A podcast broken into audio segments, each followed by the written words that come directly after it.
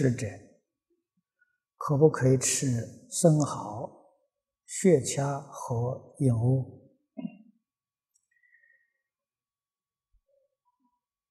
这一桩事情，主要自己去想一想。如果这个是有生命的，啊发心素这个素食是不忍食一切众生肉啊，所以这个都是在禁止之内的啊。但是佛法里面有开源啊，当身体衰弱的时候。有疾病的时候，经过医生的诊断，啊，需要用这些东西配药，啊，或者是这个这个确确实实对你身体上这个病痛有所帮助的话，这有开源，啊，所以学佛。对于境界，一定要懂得开遮吃饭啊！佛法无论在哪一方面，通情达理啊，所谓是合情、合理、合法啊，戒律并不难持啊，主要是要真正搞清楚、搞明白。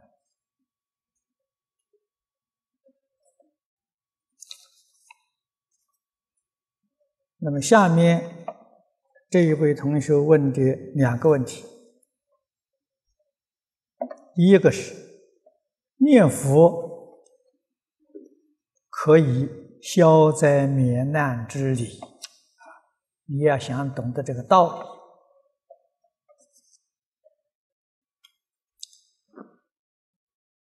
世间所有一切灾难。都是从不善的念头、恶业的行为里面所产生的啊，这是讲啊一切灾难的根本因素。佛在许多经论上告诉我们：一切法从心想生。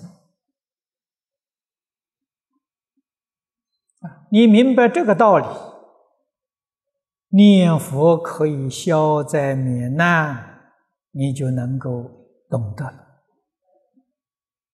念佛是所有一切法门里面最善的法门，难怪在过去。清朝乾隆年间，慈云灌顶法师给我们讲啊，啊，佛门里面所有的金灿都消不了的重灾大难，念佛能够消除。啊，你要问这个道理在哪里呢？啊，一切的金灿不是不善啊，没有达到究竟圆满。啊，念佛是究竟圆满的大善。啊，这个道，这个很少人知道啊。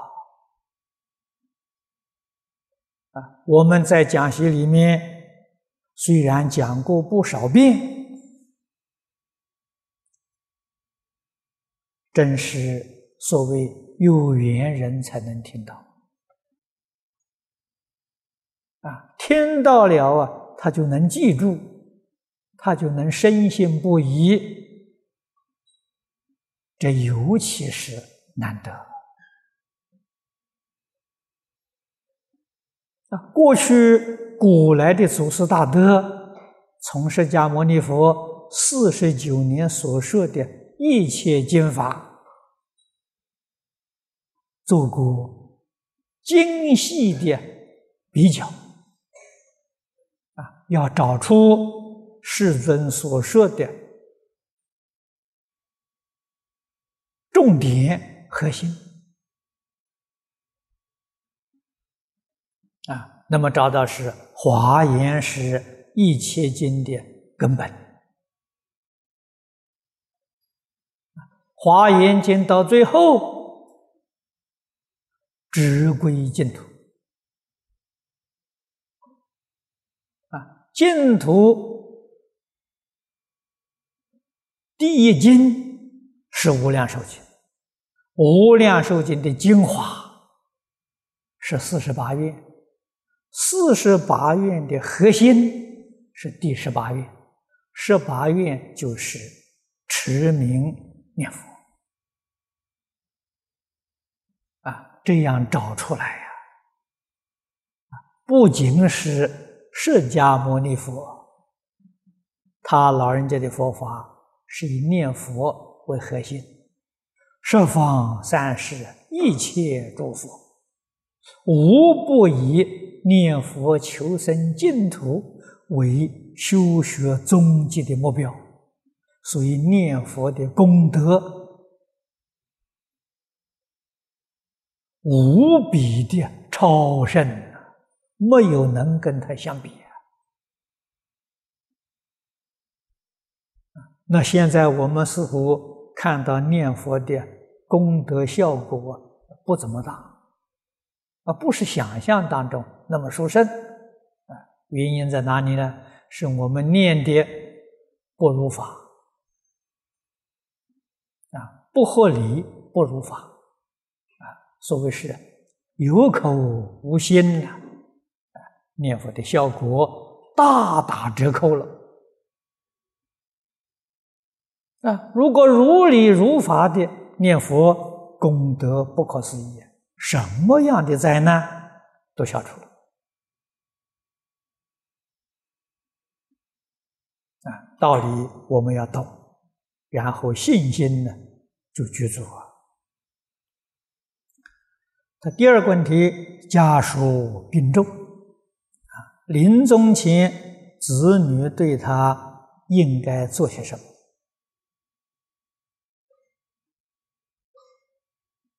家亲眷属病重，怎么样处理他的后事？佛门有一个小册子，叫《赤宗须知》。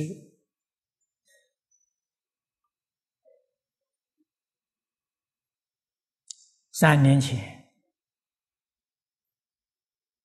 啊，台北华藏图书馆，韩英馆长往生。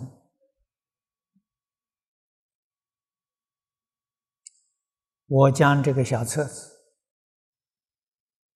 做了一次介绍，里面重要的部分我用红笔画出来，以后套色印出来，啊，流通的不少。我把它的题目改了一改了一下。啊怎样念佛成佛啊？这样的题目，大家比较欢喜接受。赤宗须知，人家看到心里总是会难过所以把题目换了一下啊，你可以做参考。啊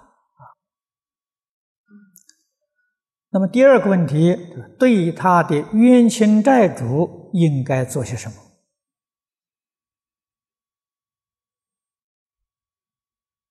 啊，对他的冤亲债主，应当做超度的佛事。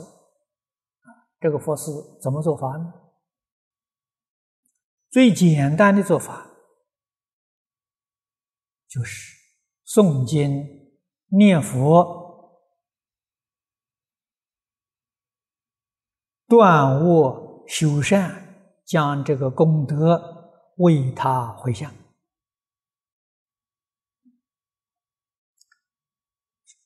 第三个问题是往生后四十九天应该做些什么？啊，它是最好、最有效的。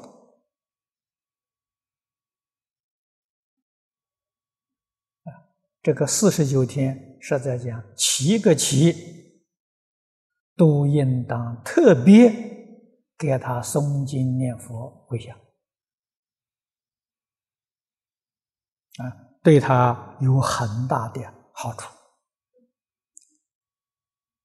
这上班族要上班，应如何兼顾？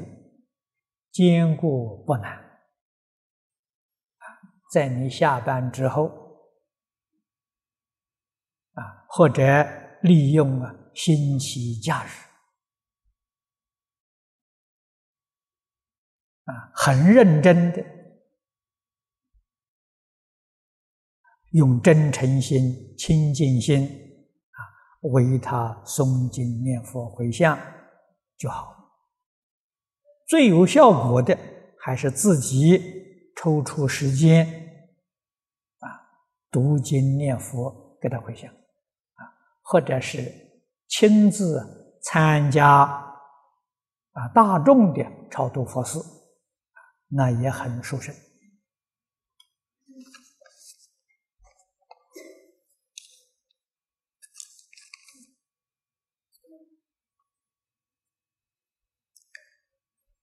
啊，这一位同学问的，他说：“请问师傅，发心当义工，怎样使自己的心不被污染，而又能尽到自己当义工应尽的责任？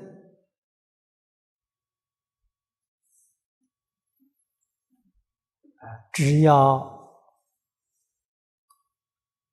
不没有。”过分的分别执着，就可以避免污染。啊，这个污染呢，简单的讲就是动感情了。啊，动喜怒哀乐，尤其是看到别人做的，好像自己以为不如法，啊，自己心里面呢就生嗔恚心，生傲慢心，这就是被污染。啊。起贪嗔痴就是被污染，你能够看破一些，啊，不把这些事情放在心上，你就不会被污染。啊，义工的工作很多，啊，到这个地方来，啊，一定啊有人分配给你的工作，你把你所分配的工作尽心尽力做好。你就尽到责任啊！说具备什么条件才有资格当义工？这个条件，我想的是，是个热忱的心啊，慈悲的心。义工是内财布施，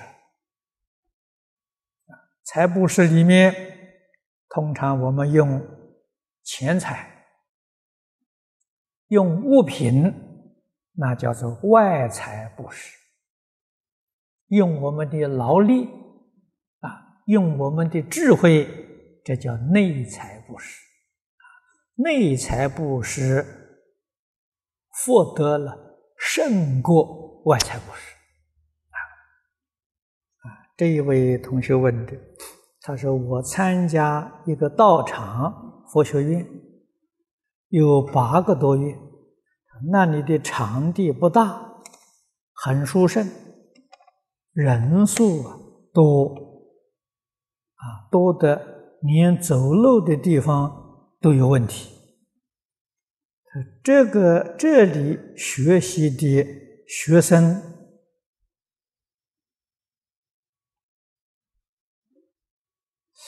家家心很多，这个话我听不懂。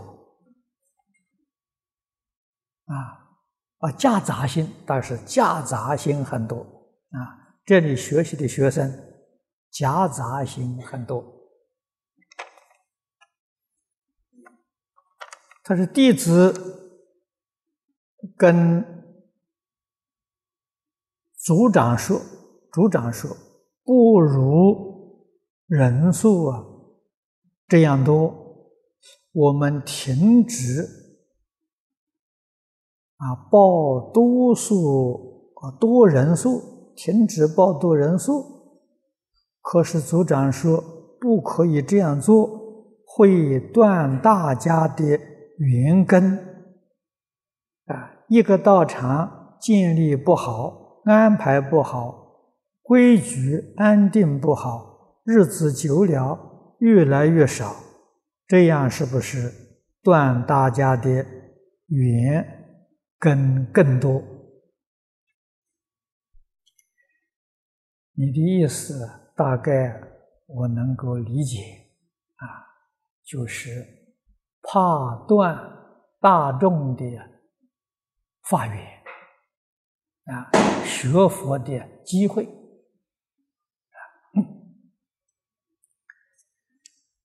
现在这个时代，确实是如世尊在《楞严经》上所讲的预言啊。末法时期，邪思说法如恒河沙，道场法缘殊胜，是缘分啊，也算是一桩好事情给众生广结法缘。在过去，一般寺院丛林，在市区人烟稠密之处啊，都建有下院啊。下院专门戒引大众啊，自己主要的道场啊，建立在山林啊，在山上。人迹罕至之处，啊，所以佛家的道场叫兰若，啊，兰若是印度话，啊，阿兰若，它的意思叫极近处，啊，近到什么程度呢？农村里，农人农家都养牛。牛叫的声音听不到啊，这个是从前极近处的标准。那我们晓得，现在有很多机械的这个声音呢，超过牛叫的声音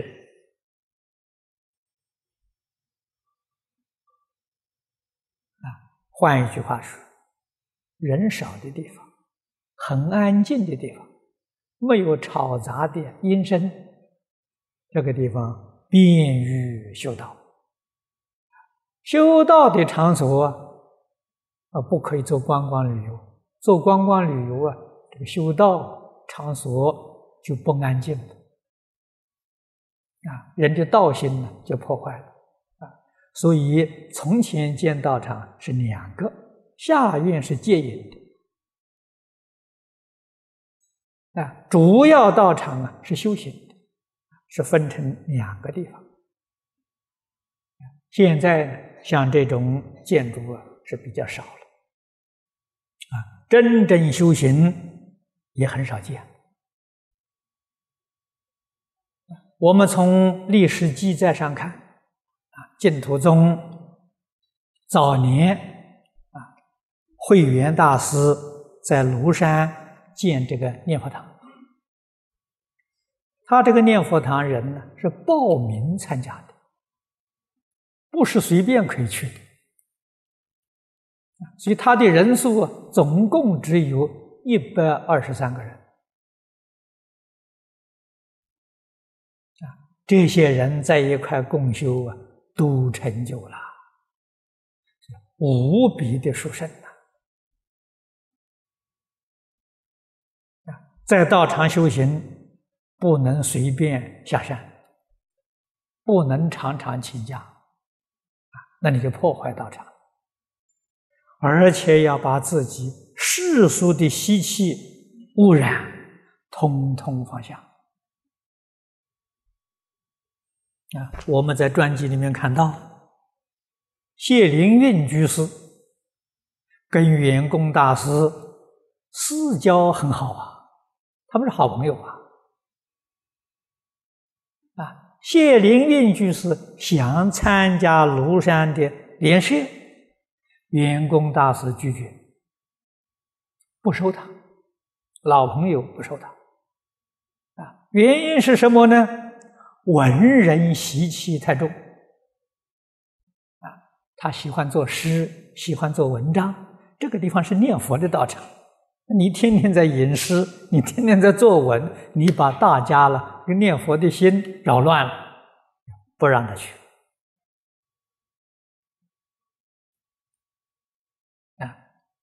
这是很值得我们做参考的啊！所以要建立一个真正修行道场，决定由他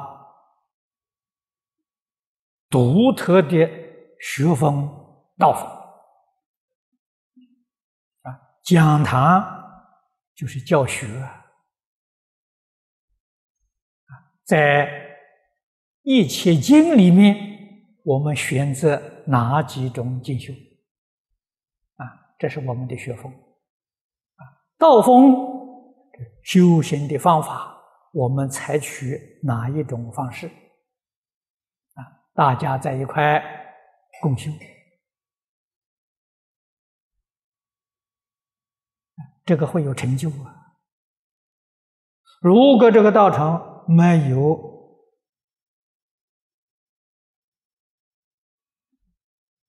道与学，那就是有常无道那人多少都没有关系啊？为什么呢？他不是在修道，他是在凑热闹啊！凑热闹，人多少就无所谓了啊！真正讲修行，那不一样。这个我们要懂得啊，自己将来建道场啊，不可以不知道。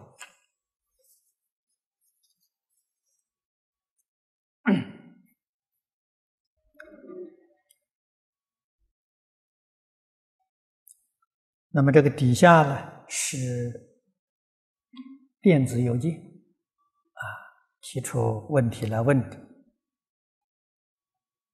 啊，这是蔡家红居士啊，那么是台北传来的，台北婆家小孩念书啊，资讯多。染污也重。第二呢，大人工作机会有，但担心入不敷出。啊，他是一个做护理工作的，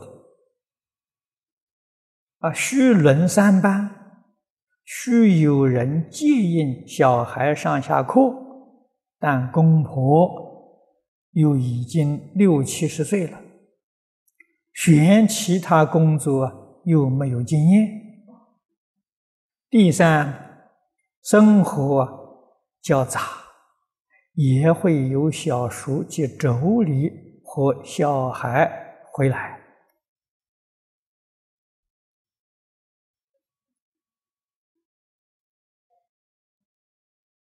啊，那么这是一段。下面说百姓五谷。现在住所，第一个是学校及资讯比较差，第二大人工作机会少，应该是有或在家里做加工也可以接受。第三个，生活单纯。下面是他问的啊，由于晚生学佛不精，要想修学清净心，对于要不要搬回台北婆家啊，甚是苦恼，到底应该如何放下？可否请你解答？这个问题难到我了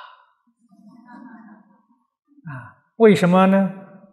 他的实际环境我们不了解啊，必须了解你实际的处境才可以提供意见给你做参考啊。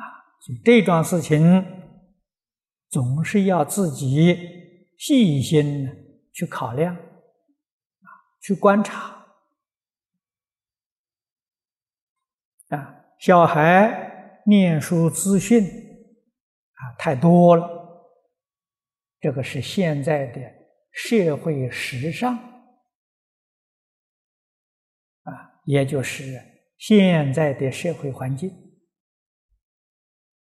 我们居住在这个环境里面啊。要想不受环境的干扰，这是一桩相当不容易的事情。如果是小孩受染污最多的，无过于电视啊！你看看这个婴儿出生下来两个月就会看电视啊，啊，他天天小眼睛盯着那个电视荧幕上啊。啊，可以试验一下的。他在那盯到了你，你把他关到去，关起来，他就哭了，就叫了，你就晓得，他已经会看了。啊，这个污染实在讲太严重了啊！啊，所以在从前没有这些科技时代，小孩的心灵纯洁的，确实。没有被污染啊！我们是生长在乡村，在农家，十岁也真的都不懂事啊！啊，对于人情世故一窍不通啊！现在几个月小孩就会察言观色了，啊，就懂得看大人的脸色了，真是不得了啊！这古人讲啊，童年的幸福啊，现在的儿童没有了啊。童年的天真烂漫啊，现在看不到了，都被电视啊破坏了啊。那么家里要没有电视啊，又不行啊。小孩没有电视，他跑到隔壁邻居家里去去看去了。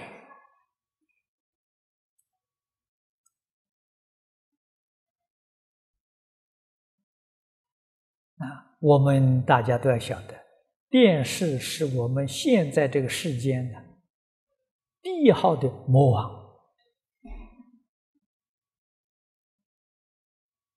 啊！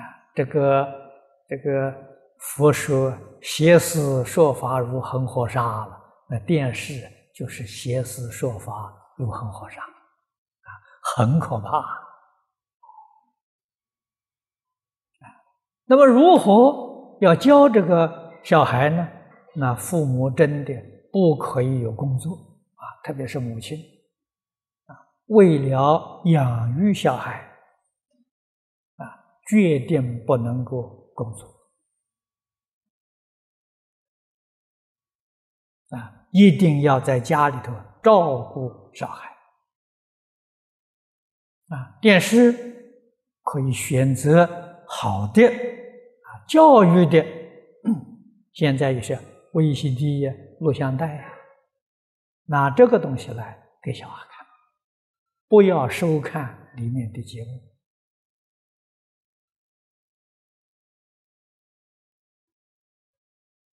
啊，对小孩会有正面的影响，这是真正爱护子女啊，真正负责任呐。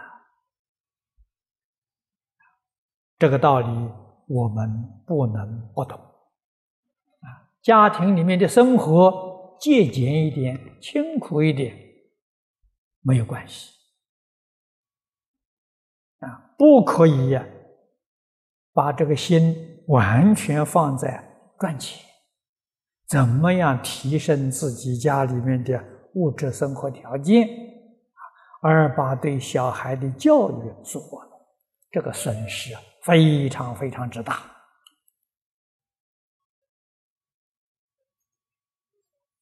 啊！我们应当要了解。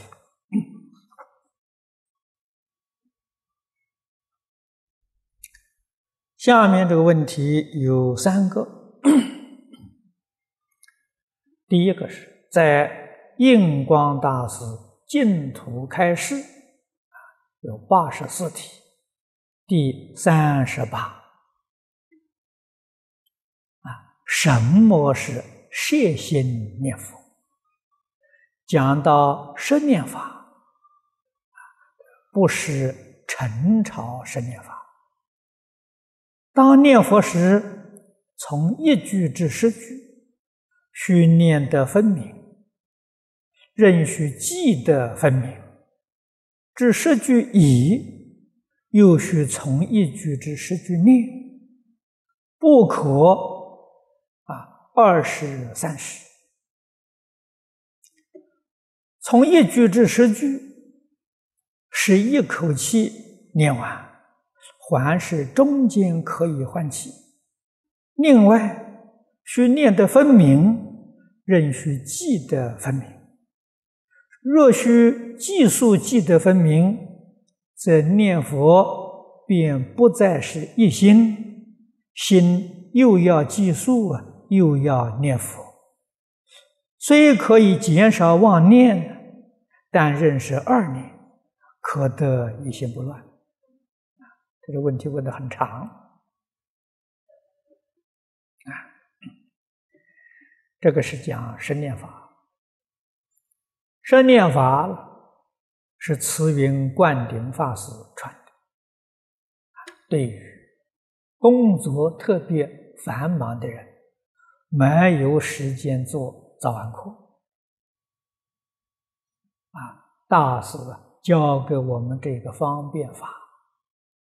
啊就是早晚课用这个生念，这个生念呢是一口气叫一念，念十口气。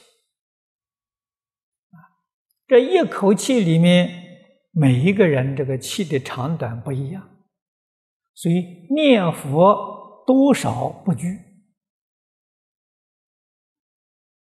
啊，不一定说是。一口气一定要念十声佛，啊，没有这个规定，啊，一口气不论念多少声，啊，静一口气叫一念，啊，念十口气，当然这个时间不是很长，啊，用这个来做早晚课，养成念佛的习惯，很有。利啊，那么他这个地方讲的啊，这个呃一句佛号啊，这是印光大师特别在这里教给我们摄心啊，这就是讲摄心的方法啊。摄心的方法呢，是你念佛念得很清楚啊。一面念佛呢，一面计数啊，念佛跟计数都清楚，都明白啊。这个计数是按着记的啊，不是很明显的啊。阿弥陀佛一，阿弥陀佛二，不是这个念法的啊。这念法就是说，不是这个念法的啊，也不可以用手指计数。啊，阿弥陀佛，阿弥陀佛，一面念一面这个数字很清楚。啊，实在讲呢，不一定呢，念到十，回过头来再从一计数起，能够这样按记，记十句就相当不容易。啊，所以古德有教初学的人方便法，啊，用什么呢？用三三四。啊，你这个念佛的时候记三。三遍的时候，能很清楚记得住，念到五六啊，就就不行了，啊，数字就会乱掉了。这是一种摄心的方法。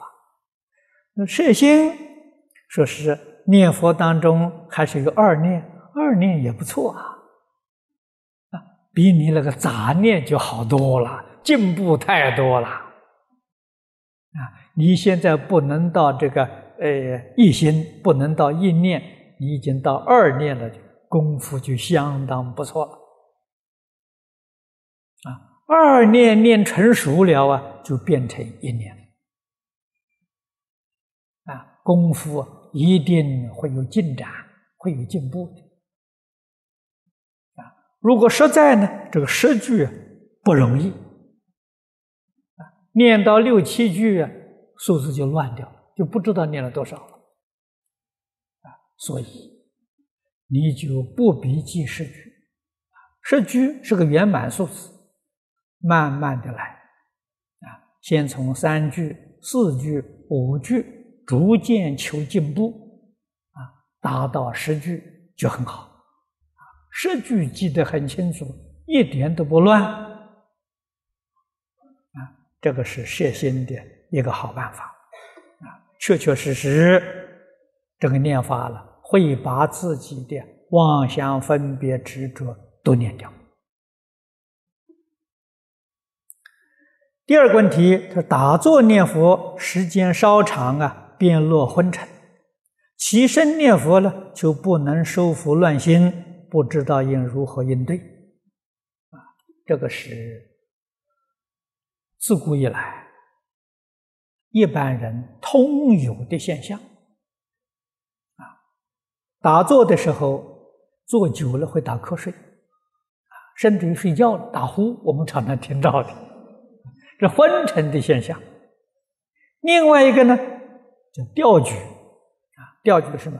妄念特别多，不念佛的时候好像没有没有妄念，一念佛的时候，好妄想杂念。通通都起来了，哎，这要知道，这个妄想杂念决定不是念佛念出来的，啊，而是你本来就心里头就这么乱，你没发现，现在念佛想收心，这一收啊，才发现，这个两种是很普遍的现象。怎么对治呢？三十七道品里面，这个七菩提分呢，就是对治的方法。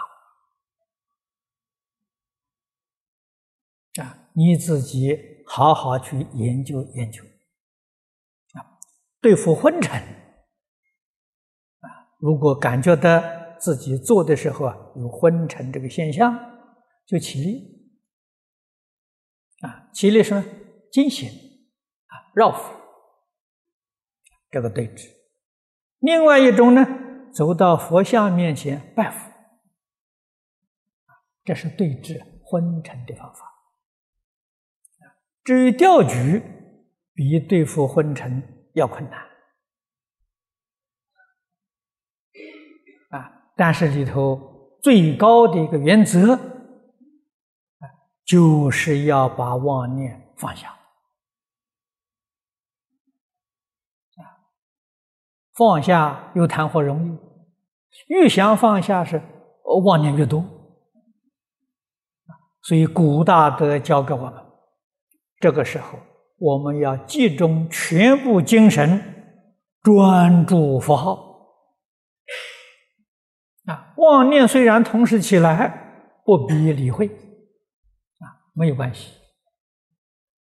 妄念跟佛号啊，同时都在，我们专注在佛号，不要理会妄念。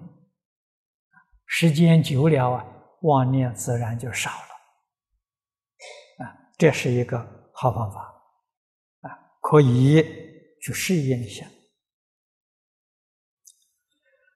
第三个问题，一生作恶多端，但临终真心忏悔念佛，认可待业得生西方净土，而极乐净土虽有诸乐，无有众苦，此一现象是否与因果理论有矛盾之处？啊，给诸位说没有矛盾。你今天有疑惑，是你没有到极乐世界去看一看。你在这里乱猜，你怎么会猜得出呢？啊，你能够升到西方极乐世界，你周边这些人都是诸上善人啊，聚会一处啊，啊，换一句话说。都是善知识啊，决定没有恶友来诱惑你，来干扰你，所以，纵然有恶因啊，我们带业是带了恶的因呢。西方极乐世界没有恶缘啊，因遇不到缘，不会起现行啊，因必须遇缘才会起现行。西方极乐世界是纯善的缘，所以把我们阿赖耶识里面的善因呢，跟那个善缘结合，这样才一生圆满成就啊！道理在此地呀，啊，它还是因果，与因果的理论决定没有违背，啊。不过，这个真心忏悔是非常的稀有难得！这是诸佛如来都赞叹的啊！忏悔越早越好啊！我们现在懂得这个道理了，现在就真心忏悔，不但决定往生。往生提升了我们的品位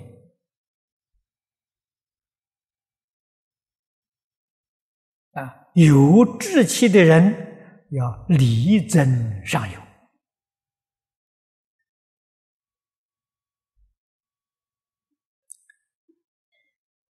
啊！这位同学问：弥勒净土法门是否也是念佛法门？为何有些法师认为求生弥勒净土将来会退转？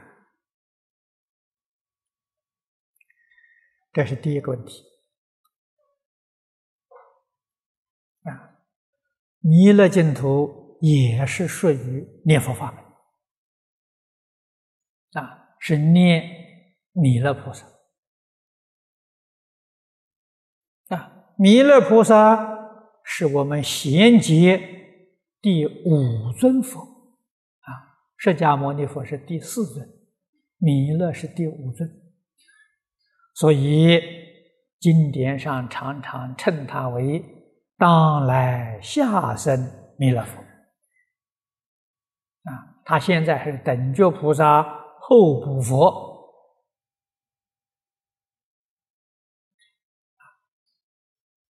那么念弥勒菩萨修弥勒净土，他的目标是斗率陀天弥勒内院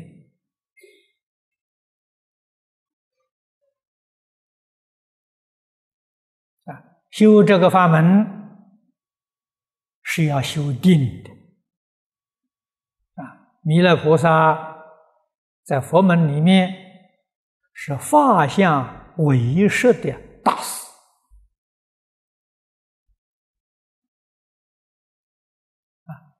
修弥勒法门多半都是修法相宗的啊，我们中国人也叫它做唯识宗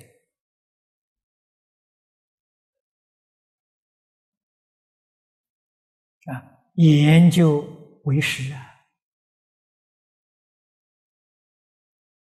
支持弥勒菩萨名号，升到斗率天。将来弥勒菩萨从斗率天下降到人间来实现成佛，这些人都视现为弥勒佛的大弟子，就像释迦牟尼佛这个长随众啊。一千二百五十五人一样。啊，他的兴趣在此地啊，做弥勒菩萨的弟子，帮助弥勒菩萨来教化大众。啊，当然，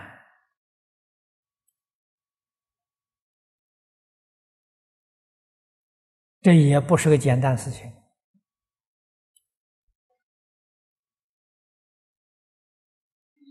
啊。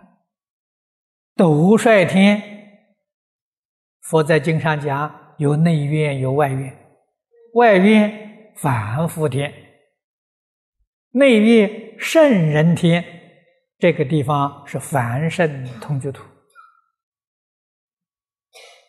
啊。要想进入弥勒内院，门槛很高啊，比净土法门。这个阿弥陀佛门槛高得多啊，怕的是你进不去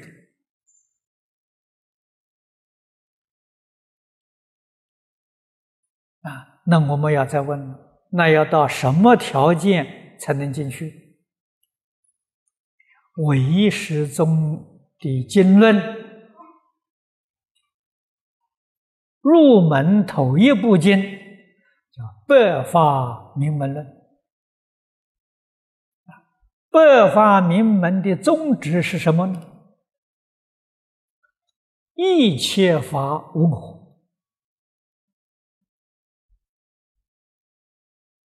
你想想看，一切法就是讲的百法，无我后面讲了两个人无我，法无我。你就从这里知道弥勒内院门槛有多高。啊！你要不能够通达百法，不能够做到二无我，弥勒菩萨的大门在哪里？你找不到啊！你别说进去了，门都找不到啊！比弥陀净土难得多。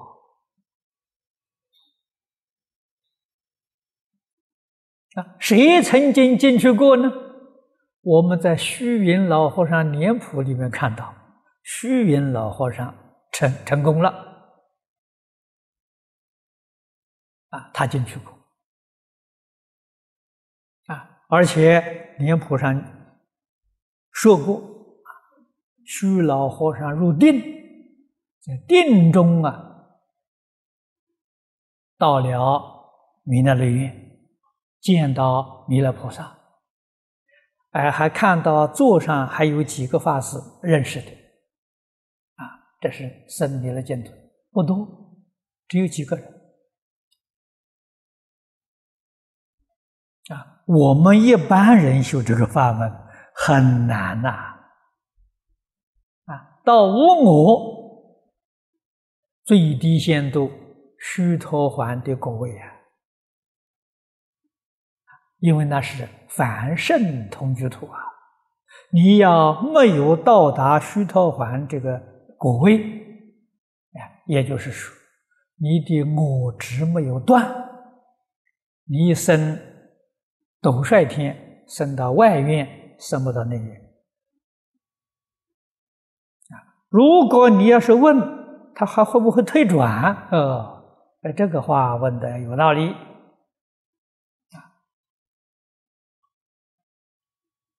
无助菩萨的兄弟四子居啊，也是生这个弥勒内院的，结果到外院呢就退转了啊。外院看到那个天宫里面的荣华富贵的享受，看到许许多天上的。才女啊，天女啊，他就被迷了，他就在外院住下来，他不到内院去了啊！你看看，就被迷，就就退转了，跟弥陀净土不一样啊！他说有些法师认为不会啊。找遍所有经典，也不曾看过求生弥勒净土会退转，真让我百思不得其解。可否麻烦师父慈悲开示？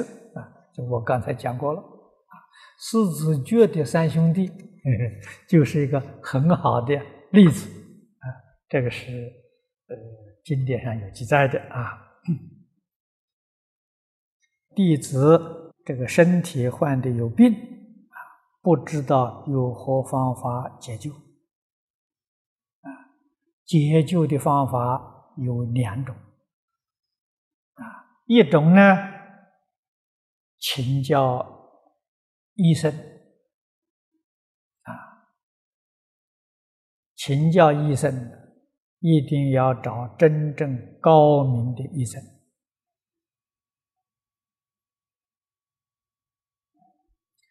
对于你的疾病，我觉得中医比西医要可靠。在中国，上海、北京这些大都市，高明的医生很多，啊，他可以帮助你。这是从外援。最重要的呢，是从内心里面做一个大转变啊，这是必要的。转恶为善，转迷为悟啊！啊，像这个三皈依里面讲的，转污染为清净。转骄慢为平等，转自私自利为大慈大悲。你要是这样双管齐下，这个病苦很容易就可以解脱了。这个不单是对你啊，一切啊这个身体患病的同修啊，都可以做参考。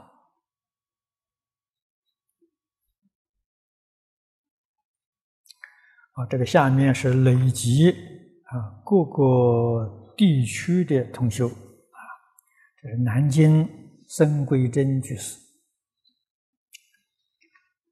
他说有人对你老人家的教育思想佩服得五体投地，但他们不放心，怕念佛把握不大，还要加一点密咒。这样功夫得力吗？这请师傅开始。如果你不放心，加一点密咒也可以呀。啊，不过净宗法门里面说的很好，啊，正坐双修。啊，我们以持名念佛做正修。啊，用持戒啊、密咒啊作为助修，可以的。啊，正住双修。那么，像莲池藕益大师他们所提倡的啊，正修是智持名号，助修啊还是智持名号，他把正助啊通通合一了啊，那么这是祖师的方法啊，呃，都可以。佛法不但是佛法，世法也一样，啊，世出世间法成败的关键呢，确实是在信心。如果信心不具足，成就就很难了啊。就是以看病这个例子来说。啊你的病是不是真的？医生把你医好了？不见得。那怎么会好的呢？是你的信心把你的病治好了。你对于的医生有信心啊？你对于这个医生处方有信心，是这么好的。你遇到再高明的大夫，如果对他没有信心，对他疑惑、怀疑，啊，他给你诊断的方子就没有效，啊，那么由此可知，不仅仅是佛经上说“信为道源功德母”啊，长养一切诸善根呐。世间法也如是啊！啊，没有一法不是取决于信心，这个就是说，一切法从心想生啊，这信心比什么都重要。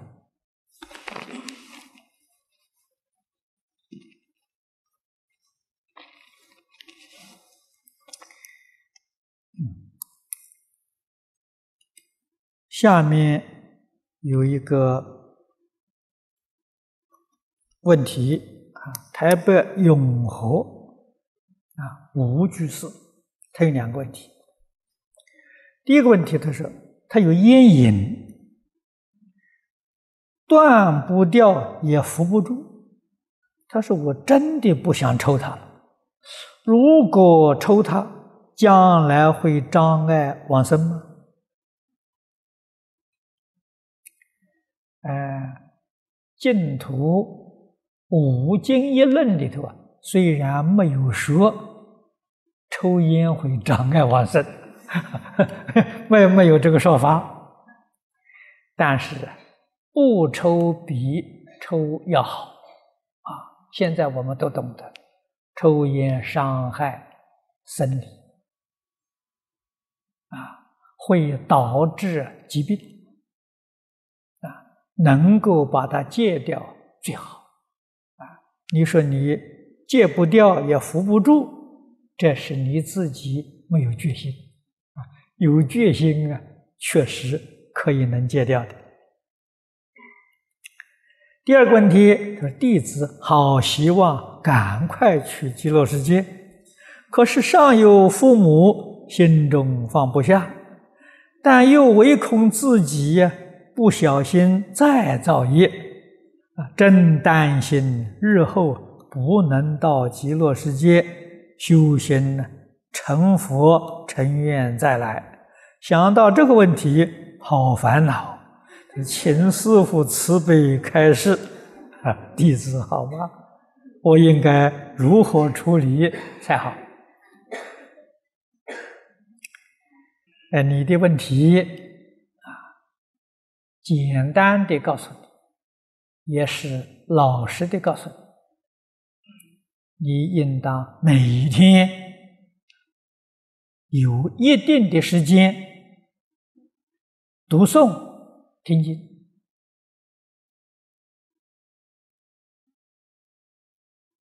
啊，每一天呢读经听经的时间最好能保持两个小时以上，啊，不要少过两个小时，天天不间断，啊，有个半年到一年，你的境界就会转过来了，啊，总而言之，一句话是对于教理。